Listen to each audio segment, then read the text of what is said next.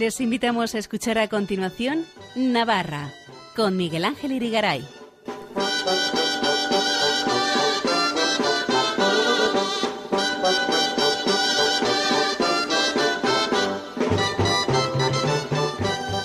Muy buenas noches, amigos oyentes de Radio María. Bienvenidos a este programa Navarra en su edición de lunes 23 de mayo de 2022, que vamos a dedicar en sus primeros minutos a recordar la figura del religioso, capuchino y gran historiador navarro Jesús Morras Santa María, más conocido como Tarsicio de Azcona, uno de los mayores expertos mundiales en Isabel la Católica y su época, quien falleció este pasado sábado a los 98 años reproduciremos parte de la entrevista que concedió a este mismo programa el 2 de junio de 2014, pocos días antes de recibir el Premio Príncipe de Viana de la Cultura de aquel año, máximo galardón cultural de esta comunidad foral, premio que, por cierto, este año ha recaído en el pintor navarro Pedro Salaberry.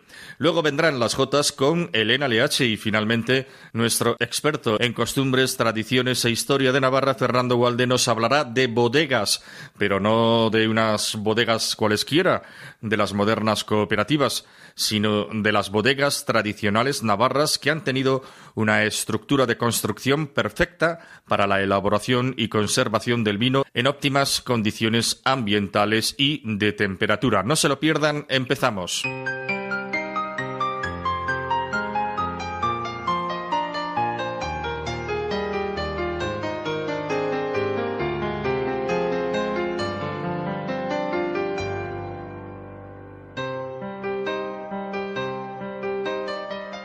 Este pasado sábado 21 de mayo falleció el religioso capuchino y gran historiador navarro nacido en Azcona, Jesús Morras Santa María, más conocido como Tarsicio de Azcona, uno de los mayores expertos mundiales en Isabel la Católica y su época, Premio Príncipe de Viana de la Cultura 2014, máximo galardón cultural de Navarra, una autoridad que con motivo de aquel premio concedió una entrevista a este mismo programa que reproducimos ahora en parte durante la cual nos trazaba un perfil humano y espiritual de aquella reina española. Escuchamos. Don Tarsicio de Azcona, muy buenas noches. Muy buenas noches. Bienvenido a este programa en Radio María. Estamos encantados de entrevistarle, de tenerle con nosotros.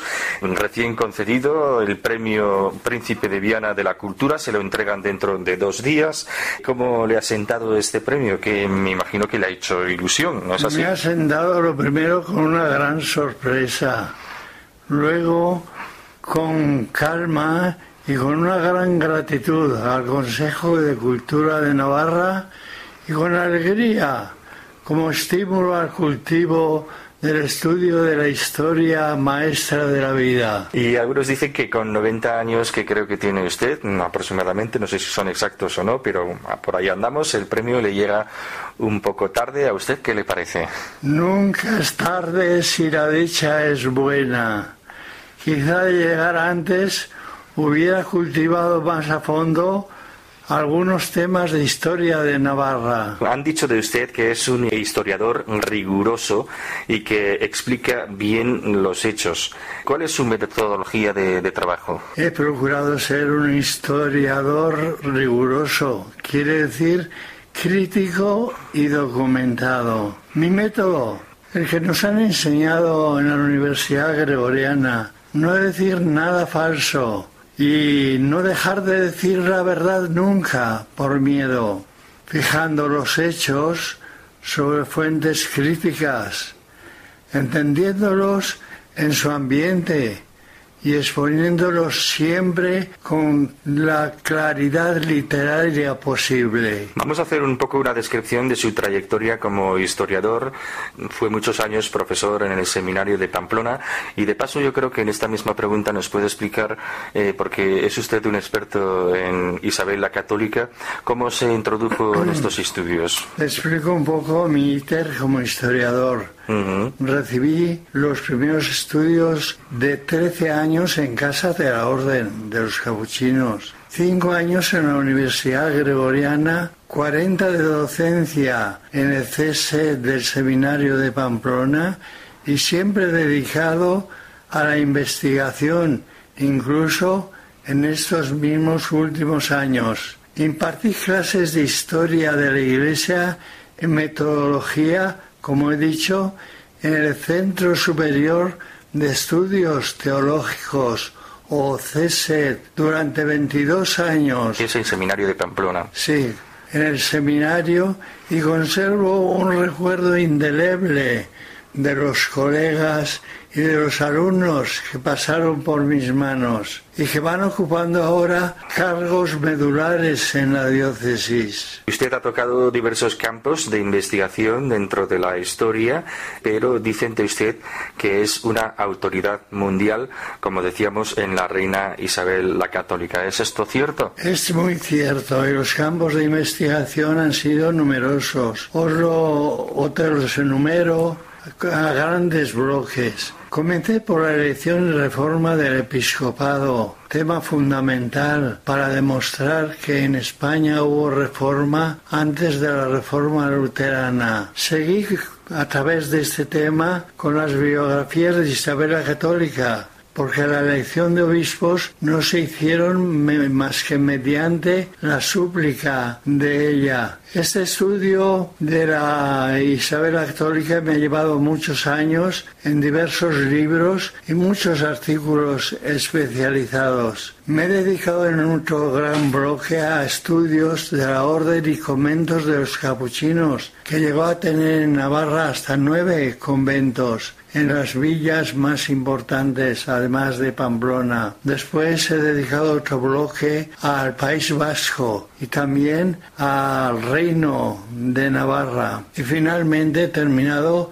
con el último libro de las de Julio II como justificación para la conquista de Navarra en 1512. Todo esto me llevó a descubrir el personaje de Isabel la Católica, ¿Cómo era de veras la reina? Vamos a hablar precisamente de eso, aprovechando sus amplios conocimientos sobre la reina Isabel la Católica. Queremos tratar en esta entrevista un perfil humano y espiritual de ella.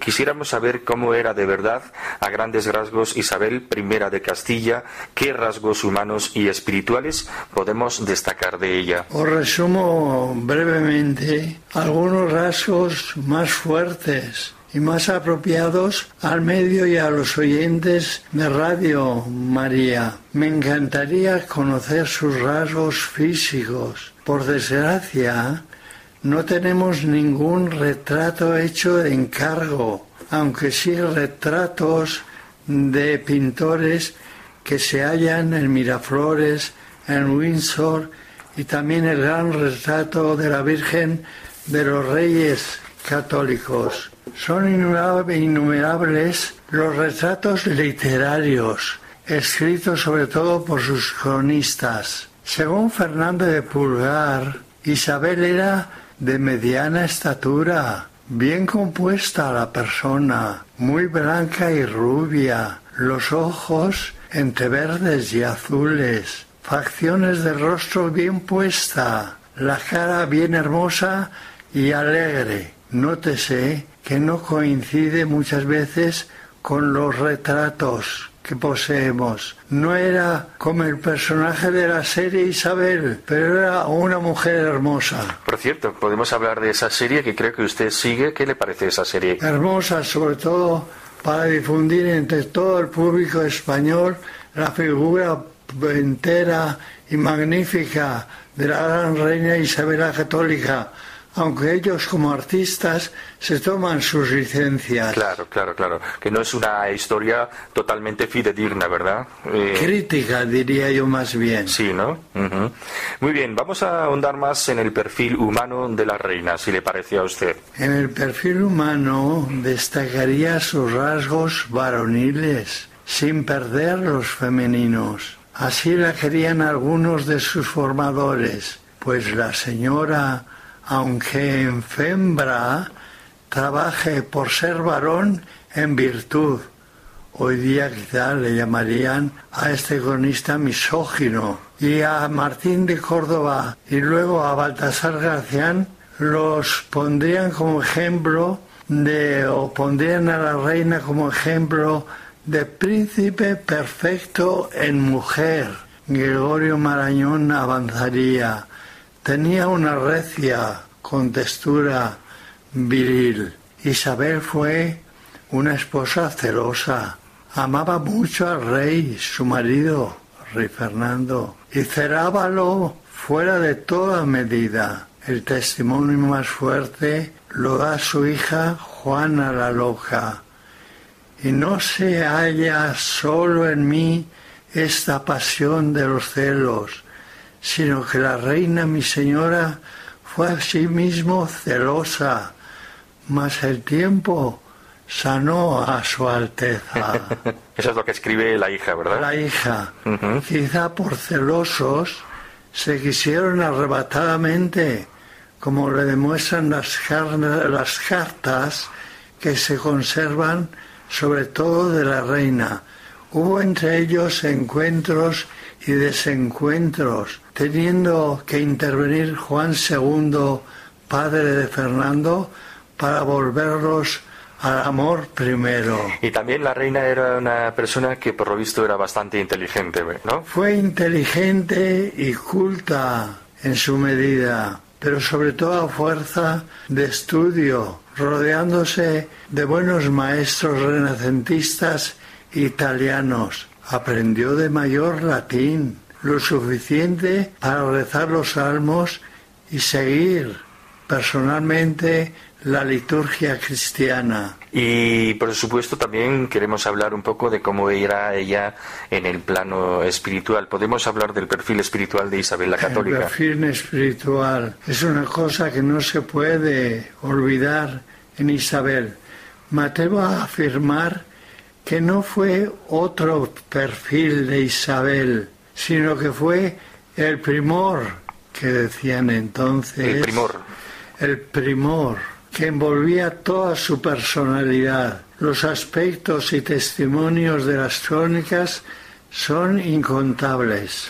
Sí, lo que quería comentarle en este perfil espiritual es que ella era una persona ciertamente muy cristiana, ¿no? Se debió sobre todo esta perfección espiritual a su madre Isabel de Portugal, que tuvo un final poco feliz a causa de su enfermedad.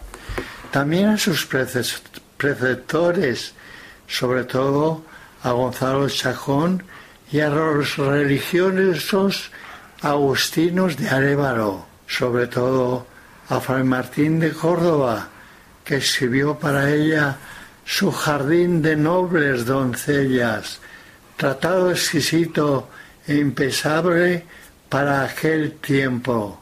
Propondía como primer artífice de la formación espiritual de Isabel al monje Jerónimo Fray Hernando o Fernando de Talavera, prior de Prado en Valladolid y asesor desde el principio de su reinado de la reina Isabel. Las cartas de conciencia de ella a Talavera lo demuestran palmariamente, sobre todo en algunos momentos difíciles, como el atentado que sufrió Fernando en Barcelona, que en el que se temió por su vida.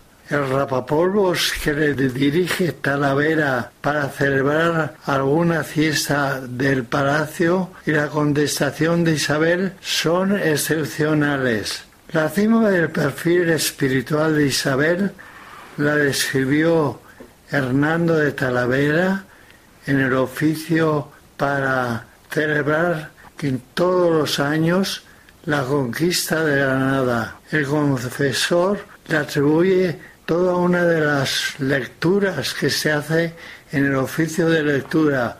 Toda una lectura es para exaltar este perfil espiritual de la reina, sus virtudes teológicas, su espíritu de oración y su vida profundamente ascética, mientras reinaba o luchaba Fernando en el campo de batalla, ella convertía su corte en un gran monasterio.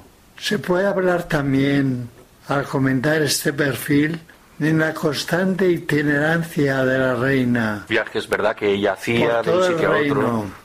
Esta itinerancia le puso en relación con sus súbditos y en ocasiones para que conociera también las distintas regiones de su reino.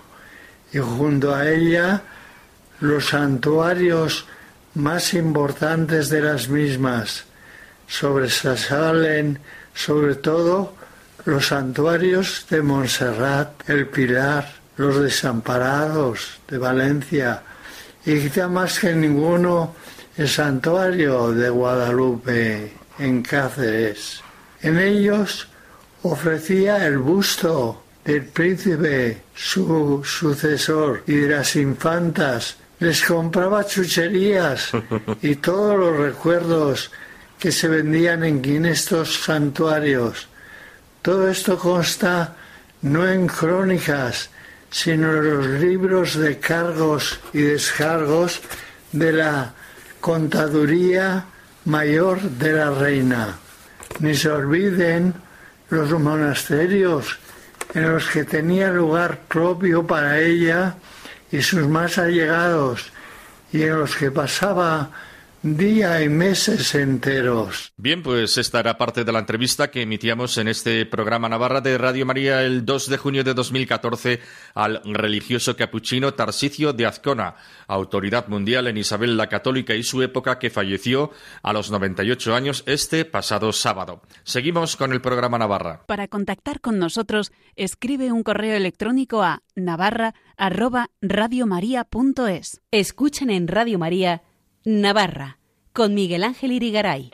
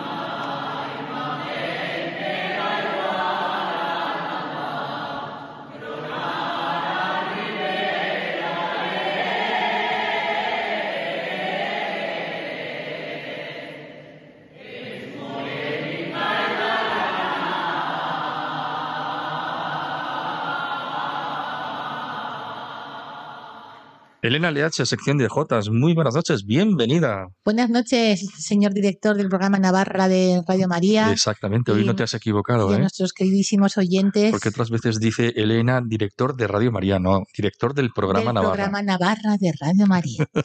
y así andamos de J en J, porque traigo también un Y montón tiro de... porque me toca, ¿eh? Eso, eso, y un montón de noticias y un montón de Jotas. y de alegría y de entusiasmo. Porque este entusiasmo que hemos escuchado de Murió el Fruto cantando Qué a bonito, su bonito. y galana, su Virgen de Ujue, Qué bien. Esto me lo proporcionó Felicio Murillo, el compositor también de Jota y otras canciones de Murió el Fruto, y me lo envía hace unos días y digo, pero qué emoción, ¿no? Sí, sí. Se ven las imágenes, cómo lloran. Las que llevan la voz cantante de la Jota son las hermanas Goñi Marín Ujú, y esta, mm, ¿cómo se llaman? Niciar y Leire. Sí, Y sí. entre las dos hermanas pues llevaron un poco el, fueron un poco las liebres, ¿no? Sí, a la hora de cantar y todo, Y todo el pueblo le sigue. la Grey le sigue, ¿no? Es bonita esta Jota, es morenica y galana y como estamos todavía en A la Virgen romerías, de Ujue, hay que con- especificarlo. en el balcón de la Ribera. Mm, Y como tenemos todavía romerías y muchas más, pues recuerdo las canciones de la poetisa de Artajona que dice así, María, con tu nombre empezaré este canto, al mes del perfume y de las flores,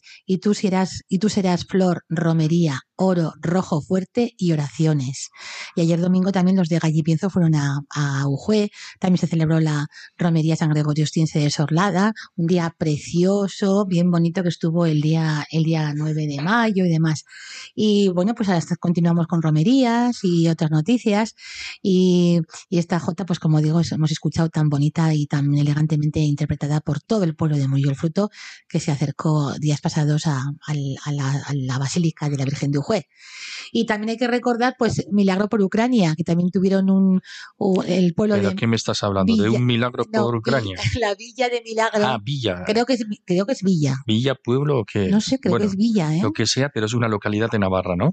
La de las cerezas, Ah, sí, la de las cerezas, claro. De- en- 15 de junio es eh, una fecha importante, pues ¿no? por ahí el 11 Allí creo que va a más ser, el 12 creo que va a ser la fiesta de la cereza. Ah, sí. ya hablaremos más otro día, Más adelante, más ampliaremos la adelante. información. Sí, sí. Pero Y- bueno, Milagro es una villa o una localidad de Navarra. Yo es que me estaba confundiendo que ha habido un milagro en. en- ya, sí, en- claro, ya quisiéramos que, que ya eh, finalizara la guerra, ¿verdad? Sí, sí, yo tengo un amigo voluntario de Radio María que se llama Jesús, Jesús Pastor y como es nacido en Milagro, le llamamos Jesús Pastor de Milagro. Fíjate. Jesús, ah, vale, vale. Mira, qué, mira. qué gracia y qué Le curioso, dedicamos ¿verdad? pues esas Le dedicamos, le dedicamos. Además canta jotas también, ¿eh? ¿Ves? ¿Ves? Ah, Canta pues bien unas jotas, No ¿eh? sabía, no sabía. Sí, sí, si, sí. a ver si Jesús logramos, Pastor para ti. Un a abrazo. ver si logramos conocerlo. Sí. Pues esto se celebró a días pasados también y según indicaba de Navarra, pues un festival organizado por la Asociación Musical de Milagro denominado Sol Mayor. Organizó un festival de música a favor de la Asociación Segunda Familia. Hubo monologuistas, cantautores, eh, alumnos de la Escuela de Música de Milagro, bailes de zumba y jotas navarras. La encargada de representar la jota en Milagro fue Ainara Martínez Ortega y su grupo, la Escuela de Jotas de Milagro, que recibieron grandes ovaciones y fue un gran, pues un gran éxito eh, re- regresar a los escenarios, reiniciar otra vez eh, la Jota después de dos años y largos de, de pandemia. O sea, quiero decir que vaya Mm, Ya, mérito ya. que han tenido estos Sí, también. sí, por sí, fin Por fin regresan a los, a de la los madriguera, ¿verdad? Claro, pues que los llevamos, llevamos, los demás llevamos mucho tiempo. Sí, sí. Pero digo, estas personas pues también se han animado y ya es hora, ya es hora. Así que Muy bien, le- estupendo. hay que dedicar también esta Jota primera que hemos escuchado a la familia de José Miguel Arreazu, que fue prior de la Hermandad de la Pasión del Señor de Pamplona, recientemente fallecido. Qué pena, un hombre tan majo y tan cordial. En fin, descanse en paz. Sí, y a la familia- en paz. A la familia Ancina Alcoz, José Luis, Ángela, Visi, Elisa, fieles oyentes de este programa, Ujú, que hay que escucharlos y Sí, hay, sí. Que, hay que dedicarlos, quiero decir, las Jotas. Muy bien, estupendo. Y tenemos que también recordar a Marta González Bordonava, que ahora vamos a escuchar una de sus jotas, que las jotas que interpretaron en su funeral. Eh, Marta González Bordonava, violinista tudelana, fallecía a comienzos. Violinista, violinista. Violinista, sí, sí. Come- a- fallecida a comienzos del mes de mayo, tenía 51 años y una larga enfermedad acabó con su vida. Hija de, de Luis González y Merche Bordonava, familia muy querida y apreciada en Tudela y La Ribera. Marta fue violinista y, un gran, gran- y una gran artista. En Pamplona, en Londres, ejercía su trabajo concertista y mujer de orquesta y deja un, un recuerdo entrañable entre los tudelanos y tudelanas, como Ya, dicen ya. ellos y ellas. Pues eh, la verdad es que está muy sentida la gente, las gentes de Tudela por, por el fallecimiento de Marta González Bordonava. Y fue una misa pues muy, muy emotiva y que al, al salir de la, de la misa, eh, creo que fue la, en la iglesia de San Jorge del Real en Tudela, le dedicaron dos jotas. Mm, Una, la del Padre Ordóñez, que es la de Es triste la despedida, cuando Claro. se marcha una amiga. Y la otra es, dice así, que te recemos cantando, ya perdonarás Santana, pues queremos que acojas hoy a Marta con tu manto, y con, entre tu manto. Y creo que lo he, lo he recitado al revés. sí, Me parece a pues, equivocado. al derecho. Ya a perdonará Santana que recemos, que te recemos cantando, pues queremos que acojas hoy a Marta con tu manto. Ah, vale, Ahora la rima sonante ahí. Claro que me he liado yo sola. Sí, sí, no, no, lías, no lietes. Y aquí pues María Herrera, suenan las voces de María Herrera, Camino Martínez, el acordeón de Iñaki Gil. Mm, Y bueno, pues ahí vemos las imágenes. Esto es todo del Facebook de Jesús Marquina, que es el cronista de Tudela más majo que majo. sí, sí, que Lo- cuelga todos sus Lo vídeos. conozco hace muchos años, cuando trabajaba en Nacional de España Sí. y luego en- primero en Radio Tudela, luego en Radio- Radiofónico de pro. Sí, sí, es bajísimo. Y, y digo, digo, ya lo publica todo. Y claro, luego contactó con mis amigas María Herrera, Sandra Miranda, y cuéntame algo de esta mujer. Y hablaba también el otro día con Carmen Chupierola, también de, de Tudela, y que estaban muy sentidos. Así que bueno, vamos a, vamos a recordar a Marta González Bordonava y esta Jota que le dedicaron al finalizar la, la Eucaristía y, y, todos emocionados, ¿eh? Porque cantan con la emoción ya. Con el corazón, ¿no? Encogido, encogido. Emoción a raudales. Eso, ¿no? pero de otra forma. De otra forma, ¿no? Eso mismo. Sí, pero bueno, la emoción de la tristeza, de. Ya, de la alegría de cantar a Virgen de Ujue y de la tristeza de cantar en un funeral. Así es, así es. Así que vamos a pero escuchar la emoción al rojo vivo. a las voces de la Escuela de Jotas de Camino Martínez de Tudela y acompañantes.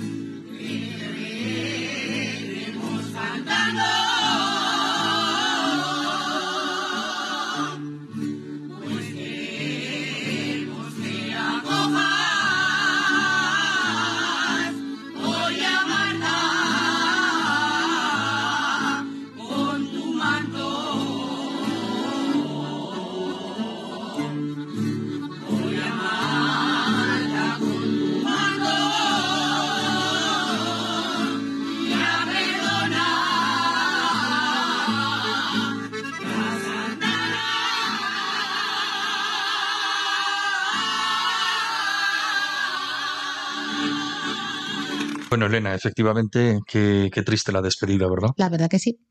Sí. Y bueno, también nos quedamos en Tudela porque ayer, el sábado 21 de mayo, tuvimos eh, Recién Navarra, nosotros, nuestro grupo de Jotas y Ecos de Larga la Rondalla, estuvimos participando en un festival musical en honor o en a favor de Anfas Tudela, con un público agradecido, salón de actos abarrotado, cantamos un variado repertorio y hubo también actuación de los gigantillos de Castejón. Ah, sí. Y es que en Castejón, el sábado 21 también por la tarde, se organizó el, el certamen de Jotas en Castejón, la villa ferroviaria, que es eh, jotera por los cuatro costados. Y su jota más característica, dos claveles que allá las Bardenas nacieron, se regaron con gotas de sangre. Ni el amor ni el cariño bastaron, ni el amor que les diera una madre murieron. Y esto todo lo compone Ángel Muñoz, que es el padre de Maribel Muñoz, y que además es la que organiza un poco el Festival Certamen de Jotas de, de Castejón, que fue todo un éxito que ya ampliaremos en próximas ediciones. Information, ¿no? Sí, la verdad que sí. Y también tenemos que recordar los grupos folclóricos que han actuado aquí y allá, voces navarras de Ana, el grupo de Ana Duarte, Ángel Luquín, Pedro Bujanda, Iciar Sánchez, Laura Molviedro, actuaron en Villabuena de Álava y en Estares, La Rioja. La Escuela de Jotas de Arroniz, que dirige Santiago Urtubia, estuvo días pasados en el Trujal de Corella. Alegría Rivera actuó en Di Castillo y en Monteagudo. Y por último, Voces del Ebro, que cantaron sus jotas en Villamediana de Iregua y en Alcanadre. Mm, O sea que ya bien. ves que la Jota va Bien, ya la Junta o se, en popa, se va difundiendo bien, de ¿eh? escenario en escenario. Muy bien, muy bien. Y- Oye, ¿dónde, por curiosidad, dónde hay más afición por la Jota? ¿Aquí en Pamplona, en la capital? ¿En pueblos o cómo? ¿En Pues en toda Navarra. toda Navarra? Sí, lo mismo es cantan en Tudela que te iba a decir en Elizondo. Ya me estás diciendo como qué preguntas tan tontas me haces, pero bueno, No, digo, es que no está en el guion. eh, claro, No te salgas del guion. no me salgo del guion. Pero sí, de vez en cuando hay que salirse un poco, No, pero sí, yo creo que se canta en toda Navarra.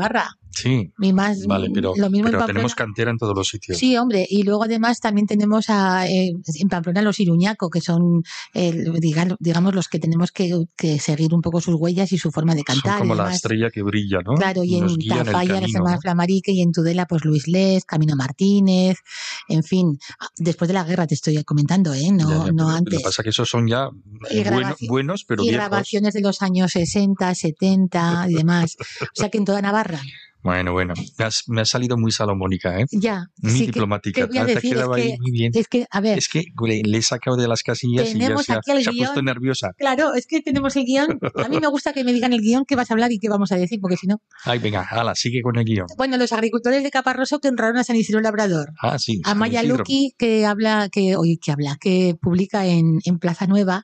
Y dice, tras estos días de pandemia, estos dos años de pandemia, este año los agricultores de Caparroso pudieron honrar a San Isidro Labrador.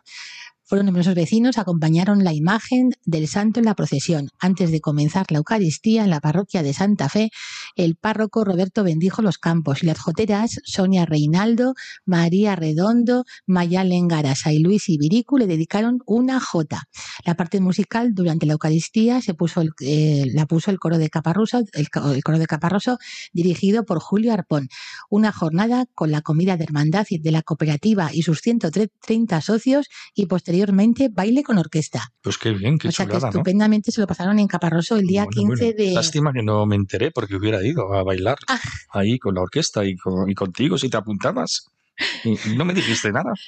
yo tampoco sabía nada. Ah, ¿eh? bueno, bueno, te has enterado posterior. Tengo amigos en Caparroso, pero claro, yo qué sé. Es que también esto es un poco VIP. La cooperativa, los socios, ay, que te crees tú. exclusive, ¿no? Claro, son agricultores, pero no son tontos, quiero decir. Que, que aquí todo va, todo va en, sociedades y cosas así. Society, bueno, bueno, bueno. Ahí va. No te cargues todo el equipo, ¿eh? Por bueno, entonces también tenemos que comentar en Tafalla, el domingo 15 de mayo, un soleado día en toda Navarra, 15 de mayo, San Isidro Labrador, y que fue la misa también de San Isidro, que es una tradición que enamora a quien asiste. Este año la familia Sota Pernaut intervino en la misa con sus cantos. Iván, Javier, Elena y Cristina, y una amiga, acompañados por María Jesús Villarreal al órgano, interpretaron las jotas dedicadas de José Menéndez y otros autores, como Pedro Mari Flamar y demás. La J San Isidro ya tiene relevo generacional en Tafalla. Primero estuvieron las hermanas Flamarique, los hermanos Armendariz, pero uno ya falleció, los hermanos Flamarique también. Queda otro que este año parece ser que no estaba, no estaba disponible el hombre para, para cantar su J, así que recoge el testigo la familia Sota. Y me enviaron cuatro o cinco vídeos. ¿Ah, y dije, pues uno para la radio. No, uno has seleccionado, ¿no? He seleccionado uno. Entonces, ¿qué ocurre? Que esta J que vamos a escuchar es la de Turrillas, las espigas de oro, pero que José Menéndez la adapta para, la, para el Día de San Isidro Labrador. Y entonces es muy bonita porque está acompañada al órgano por María Jesús Villarreal y cantan los hermanos Ota, San Isidro Labrador, te quiere que te recemos cantando o algo así, dice la Jota. Y está muy bien. Y vale, la vamos a escuchar. Sí, porque es un fragmentillo muy breve. Vale, pues venga. Con permiso del señor director. Pues permiso, permiso, permiso. Pues dedicamos esta Jota, cantamos, escuchamos esta Jota de la familia Sota Pernaut el día de San Isidro Labrador en Tafalla.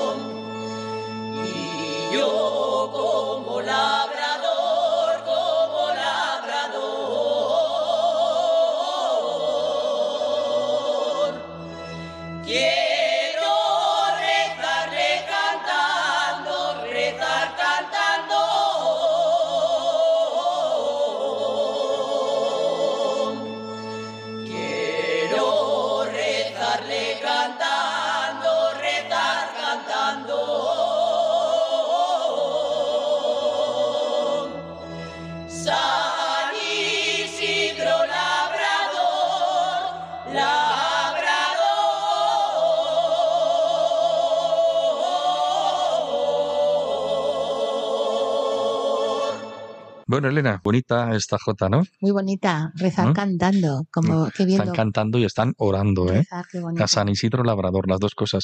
Tú ya sabes que el que El que- canta el que dos bien- veces reza, El ¿eh? que bien canta, El que bien canta dice San o Agustín. el que canta. El que bien canta reza dos veces, creo Bueno, que es pues que bien. Pues estás seguro que han cantado muy bien.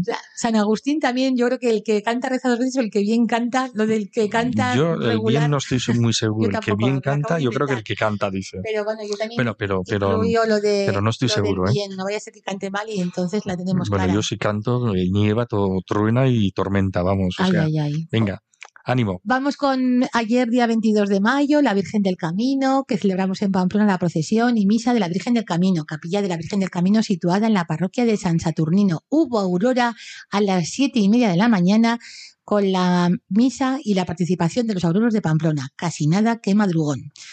De los auroros de aquí de Pamplona, ellos y ellas, porque son, es un grupo majo. Mixto, ¿no? A las 12 misa solemne y después procesión. Y durante el recorrido, los cantantes de la Cofradía de San Saturnino también ofrecieron varios temas de su repertorio. Y, y también tenemos que hablar de Artajona, porque la, la escritora Fátima Frutos presentó su libro La selva bajo mi piel y fue acompañada por las jotas dedicadas de las hermanas Jimeno. En próximos días, pues igual hablamos un poco de estas joteras o lo vi también por ahí por redes sociales y dije, bueno, pues lo vamos a mencionar. Te Y traerás también- el guion hecho. Sí, sí, sí. ¿eh? No te salgas del guion. Y luego también tenemos que hablar de la Cofradía del Espárrago, que ayer celebró su gran día en Mendavia. Fueron cofrades de honor el Orfeón Pamplonés, la Academia Navarra de Gastronomía, actuaron los gaiteros de Mendavia y los danzantes de San Lorenzo. La Cofradía del Espárrago, casi nada, ¿eh? Sí, sí. Casi nada el espárrago. ¿Cómo era de lo del espárrago? Los espárragos junio, de abril, para mí, los espárragos de mayo, para mi hermano, y los espárragos de junio, para ninguno. Para ninguno. Oye, ya suelo tomar yo, ¿eh? Una vez por Ay, semana suelo tomar espárrago fresco de Navarra, Ay, el oro de Navarra, Qué ¿eh? Qué rico está, madre mía. Bueno, y Bueno, también tenemos que mencionar a Teresa Berganza, que fue soprano madrileña, que estuvo también en Navarra, fue muy apreciada y muy unida a Navarra, porque ella fue también miembro del jurado en el certamen de canto Julián Gallarre. Sí, Y he recogido dos testimonios de María Bayo, soprano Navarra, de Fitero, que destacaba, tras conocer la noticia del fallecimiento de Teresa Berganza, decía que fue mi maestra, un pilar importante en mi carrera, tuvimos muchísima conexión. Y Sabina Puertolas de Tafalla expresaba en redes sociales también, querida, querida Teresa, qué grande has hecho nuestro arte y, gracias por y cuántos, cuántas enseñanzas nos dejas. Los Mozart, Rossini, Bizet, Chap- Chapí, Händel te reciban con un coro de, de aplausos. Es muy bonito. qué esto, bonito, me ¿verdad? gustó, sí, sí. Solo le ha faltado el epílogo de lloran con tristeza. No sé, sí, está bien. ¿eh? ¿Verdad? Bueno, Podría haber dicho estas- algo así. Como estas están siempre entre aplausos y escenarios y demás, digo, estas, estas sopranos, estas mujeres, pues realmente pues dicen, oye, pues mira, que el coro de Mozart, Chapí, Händel y todos estos te Te reciban, el reciban con los brazos abiertos. Y Muy en- bonito, y sí. Me Navarra gusta, pues me fue muy apreciada Teresa Berganza. Reci- reco- recogió un poco el, el testigo de José Carreras. A ver cuándo vuelven esos concursos de canto. Qué bonitos eran, de violín y de canto. Pablo. Sarasate violín y concurso de canto Julián Gallarre. ¿Por qué han desaparecido? Pues no sé, vamos a dejar ese jardín. Ese jardín no nos metamos, Vamos ¿no? a dejarlo. Las Porque tenemos cerradas. el 25 de mayo otro jardín tan bonito como es el la Virgen del Puy de Estella. Ah, muy bien, la estupendo. Virgen del Puy de Estella le dijo a la del Pilar, si tú eres aragonesa, yo soy navarra y con sal. Ujú, qué bien. Ujú. Y le dije, bueno, pues mira, aquí tenemos una fiesta el día 24, ta- el día 25, también fue las fiestas del Puy de Estella, encierros, bailes de danzas, en fin, muy bien. Y en Cascante tuvieron también a Santa Vicenta María, el 25, tendrán, mejor dicho, el 25 de mayo, fiestas patronales a Santa Vicenta María, la gran santa de Cascante. Las chicas, las chicas han triunfado y todo aquello. Eh, Santa Vicenta María, eh, como de- el padre Ordóñez tenía una, una, un verso, unos- unas canciones que decían así en las vanguardias de Dios, alegre siempre adelante. Santa Vicenta María, la gran santa de Cascante. Ah, Eso mira lo acabo de decir de memoria, ¿eh? Bueno, entonces aquí también hubo participación de la Escuela de Jotas que dirige Julio Sánchez y el grupo Los Pamplónicas. Estupendo, fenomenal. Y ya nos queda la última Jota. ¿Ah, sí? Y ya nos vamos. Nos vamos, porque vamos a dedicar esta Jota al Rey Emérito. ¿Ah, sí? Porque sabes que, lo digo callandico porque igual no sabe nadie, que ha- nos ha visitado a España, ha vuelto a, El ha fin de regresado- semana, ¿no? ha regresado a Galicia, Ah, a San Senso. ¿Has estado en San Senso? En San Senso, no he tenido la fortuna, la verdad. Pues yo sí he estado en San Senso. Ah, qué hace maravilla, muchos años. Qué maravilla. Muy bonito. Y bien, y- me ha gustado. Muy bonito, sí. Sí, sí. Ah, ¿Y esto a qué venía? Pues es que esta Jota que el otro día cantaban también en un pueblo que se, a ver si lo digo bien, Cerca de las cinco villas, Sádava, provincia de Zaragoza. Allí estaban los joteros de Muriel Fruto y Carcastillo, Claudia González de Tudela y Castejón y Miguel Auría de Carcastillo, y que estuvieron con sus amigos joteros pasando el día de San Isidro y se ve que estaban en tierras aragonesas y después de comer y salen ahí a la fresca, a la terraza, no sé si hay una terraza ahí, algo, un bar, no sé lo que es. A cantar. Y se ponen a cantar. Y se ponen a cantar y cantan esta jota que dice, adiós Pamplona, que es mi Navarra, adiós pero no para siempre. Si 100 años yo viviera, 100 años vendría a verte. Claro. Y digo, pues esto al rey emérito hay que Claro, dedicárselo. porque 100 veces vendría a vernos, Al rey aunque don esté Juan ahí un poquito Carlos. lejos, ¿no? Eso, ¿Mm? al rey don Juan Carlos. Así que adiós pero no para siempre. Pero la pena es que no viene para Pamplona. Bueno, quién sabe. Igual viene un día así de incógnito también. No sé, yo, por de momento tú y yo no lo vamos a ver. Lástima. Bueno, ya lo veremos por redes sociales y por todos los medios Eso de es. comunicación. Así que adiós, pero no para siempre. Esto es una jota de Raimundo Lanas, del maestro Monreal y de Ezequiel Enderiz. Es muy bonita. Bueno, Si 100 años yo viviera, 100 años vendría a verte. Así que adiós y buenas noches. adiós Elena, buenas noches, adiós. Adiós,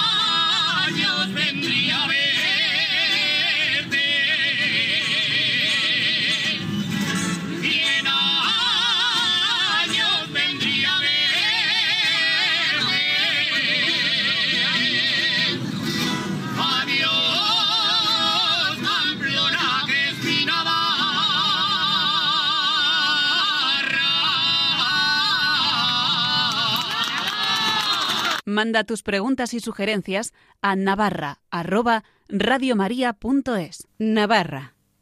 Radio María. Miguel Ángel Irigaray. Fernando Walden, muy buenas noches. Muy buenas noches. Fernando es nuestro experto en historia, costumbres, tradiciones y cosas típicas de Navarra. Hoy vamos a hablar, yo no sé si de vino, pero sí de bodegas navarras tradicionales, ¿verdad? Efectivamente, estamos en una tierra de vinos y en consecuencia pues de, de bodegas. Y además que no vamos a hablar de las bodegas de cooperativas, sino de bodegas que tienen miles y miles y miles de años eh, que, bueno, que están ocultas, ¿no? Bueno, cuéntanos un poco porque yo no sé si me estoy desviando o no. la cuestión. Bueno, desviar no, pero sí que te has pasado en los miles de años. Ah, sí. ¿eh? Vale, vale. Son bodegas pues que pueden tener, eh, la más antigua que conocemos ahora puede ser del siglo XIII, pero sí que reproducen fielmente las, el tipo de bodega que había hace pues eh, 15.000 eh, años antes, mil, eh, perdón, 1500 años antes de Cristo, los egipcios ya reflejan en sus sepulturas un tipo de bodega que es exactamente el mismo que tenemos y seguimos teniendo en muchos pueblos de Navarra. ¿eh? Entonces hablamos de bodegas tradicionales, es decir, todo lo que es anterior a la época industrial ¿eh? y a las normativas actuales de, crianza del vino. ¿eh? Muy bien, porque claro, toda la normativa, igual que en otros oficios, ¿verdad? Ha cambiado las tradiciones y ha cambiado todo, ¿no? Sí, La salud se ha cargado el, patrimonio inmaterial, se puede decir. Bueno, eh, por lo menos ha afectado y muchísimo. Y en este caso hay un paralelismo muy curioso entre el, el vino y el queso. Mm. En ambos casos eh, están sujetos en este momento a unas normativas eh, comunitarias a nivel europeo y de tipo sanitario que impiden pues, utilizar elementos de, de madera, etcétera, ¿no? Con lo cual eh, es una realidad que tanto el queso actual como los vinos actuales son herederos y sucesores de siglos y siglos de tradición, en donde se empleaban otros sistemas. Es decir, el secreto está en, con los métodos actuales, buscar la calidad que se obtenía antes e incluso, en el caso del vino, mejorarla. Porque, claro, el vino, eh, estamos hablando de unos caldos que en este caso entran en confrontación y en competición con todo lo que hay a nivel europeo, con todo lo que hay bueno, a nivel mundial y, eso pues está obligando a unas mejoras, ¿eh? que cambia un poco a lo que a lo que teníamos antes. Pero en la bodega mm, hemos comentado a micrófono cerrado que es un sistema perfecto a la hora de criar el vino. Cuéntanos. Sí, sí. Mira, ahora cuando vamos a una bodega, eh, me da igual cualquier punto de, España que vayamos a una bodega, incluso aquí en Navarra, las bodegas que hay en, en Olite, en San Martín de Uns, en, en Artajona, en Murchante, en, bueno, en, Lumbier, en Liedena, etcétera, pues nos encontramos con que son naves perfectamente adecuadas, perfectamente preparadas y han tenido que hacer una inversión importante para garantizar siempre una estabilidad térmica que se llama, es decir, el vino para criarse necesita una estabilidad de temperatura, que no haya oscilaciones y un nivel de humedad permanente, siempre el mismo. Solamente de esa manera es como se consigue un buen vino.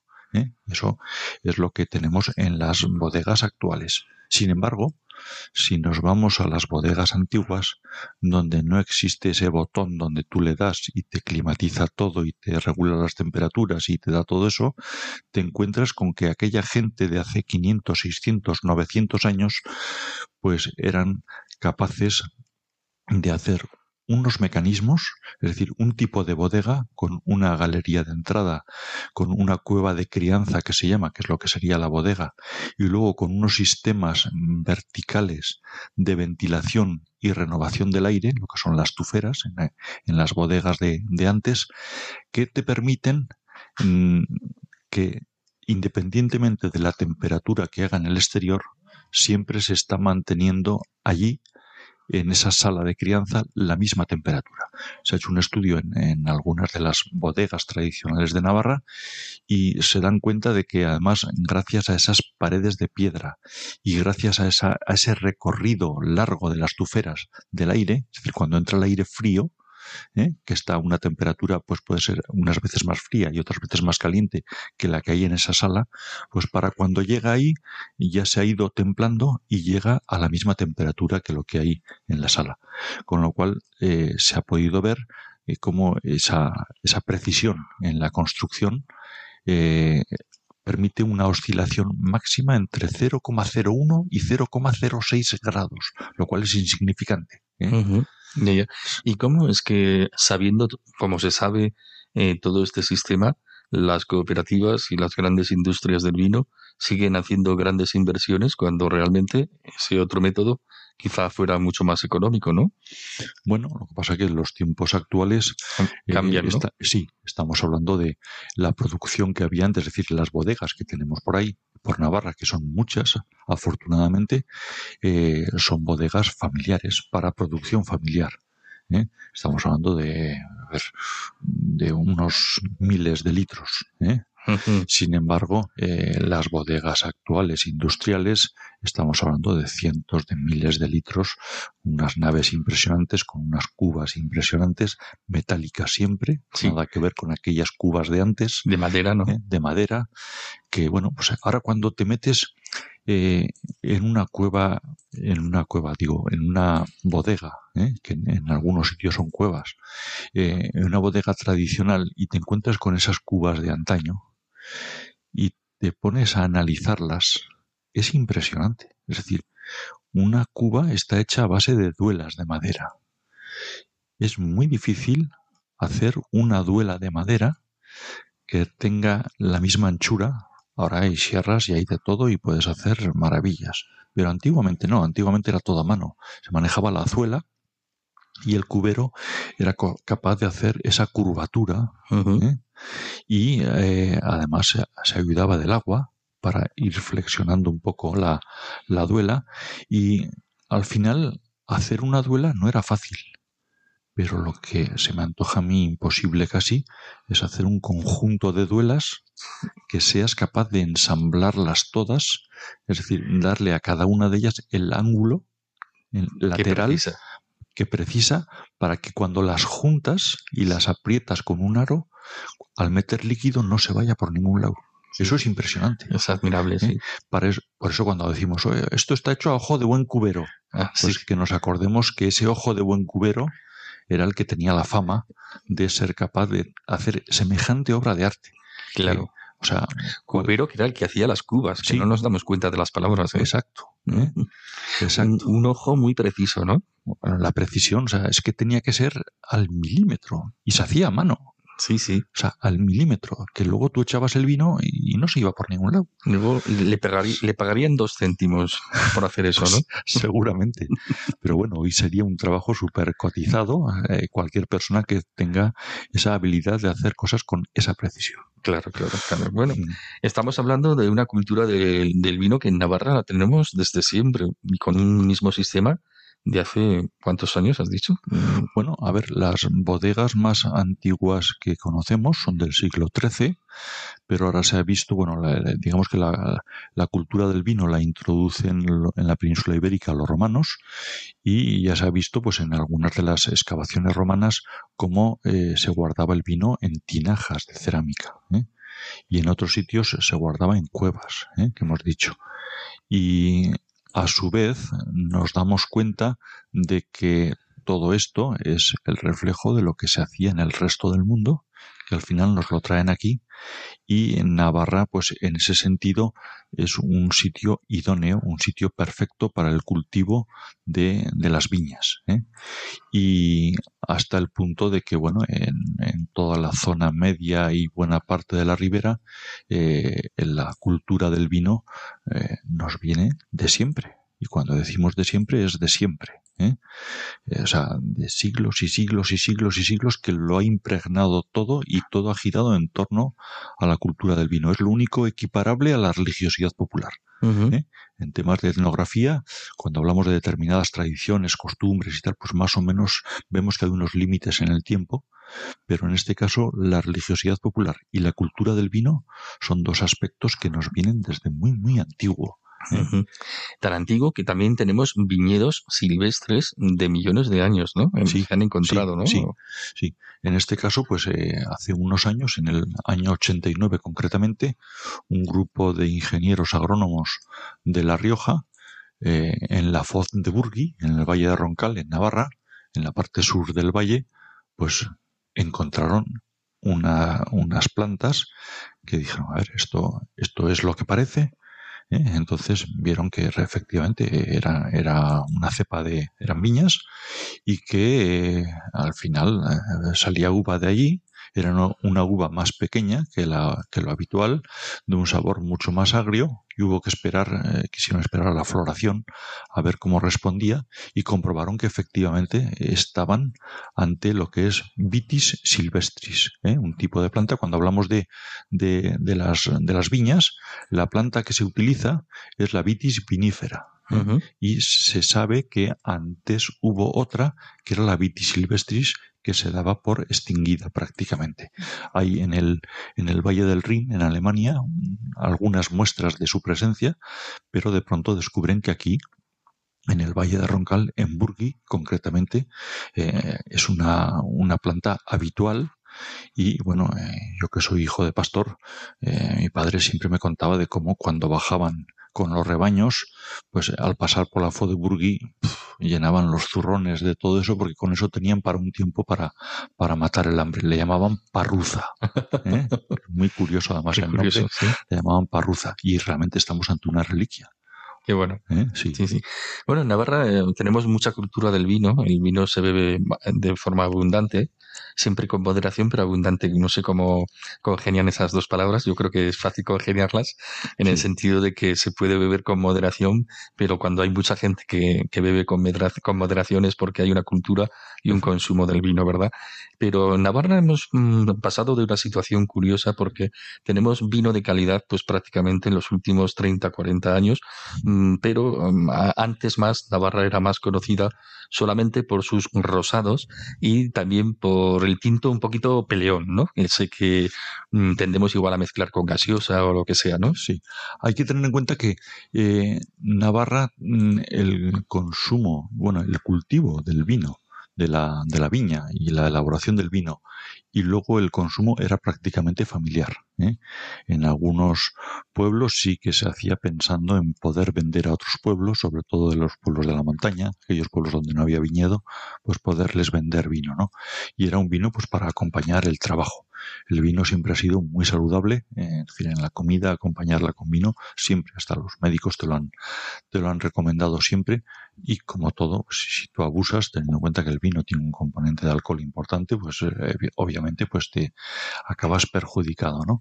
Pero lo que sí ha venido sucediendo es que eh, el vino pues se ha ido comercializando cada vez más y eso te obliga a entrar en un mercado impresionante y con mucha competencia. Con mucha competencia. Y ahí es donde Navarra se ha esmerado, se sigue esmerando y está produciendo unos vinos de una calidad extraordinaria. Sí, sí. Y cuando decimos de una calidad extraordinaria es real. ¿eh? No nos olvidemos que una parte importante, un porcentaje importante del vino de La Rioja se produce en Navarra. Sí, de la denominación de origen, ¿verdad? De la denominación de origen de, de La Rioja se produce en Navarra, otra parte en Álava y el resto en La Rioja. Tenemos denominación también Navarra, ¿no? Y tenemos nosotros también denominación de origen Navarra para el vino. ¿eh? Muy bien, Fernando, pues esto, como siempre, todo lo que nos cuentas es muy interesante. Nos tenemos que despedir y volveremos a escucharte, esperamos, dentro de, dos semanas, dos semanas. Aquí estaremos. Buenas noches, adiós. Buenas noches. Navarra, arroba radiomaria.es. Navarra en Radio María. Nos vamos, volvemos el 6 de junio con más cosas de Navarra. Ahora les dejamos con la estupenda explicación del Catecismo de la Iglesia por Monseñor Murilla, obispo de Orihuela, Alicante. Recuerden nuestro grupo en Facebook Navarra Programa de Radio María, al que si quieren pueden unirse. La semana que viene, en esta misma franja horaria, les acompañará Federico Jiménez de Cisneros con su programa Andalucía Viva. Le mandamos, como siempre, un abrazo y un saludo. Nosotros a ustedes les esperamos aquí, como decimos, dentro de dos semanas. Que sean felices. Muy buenas noches.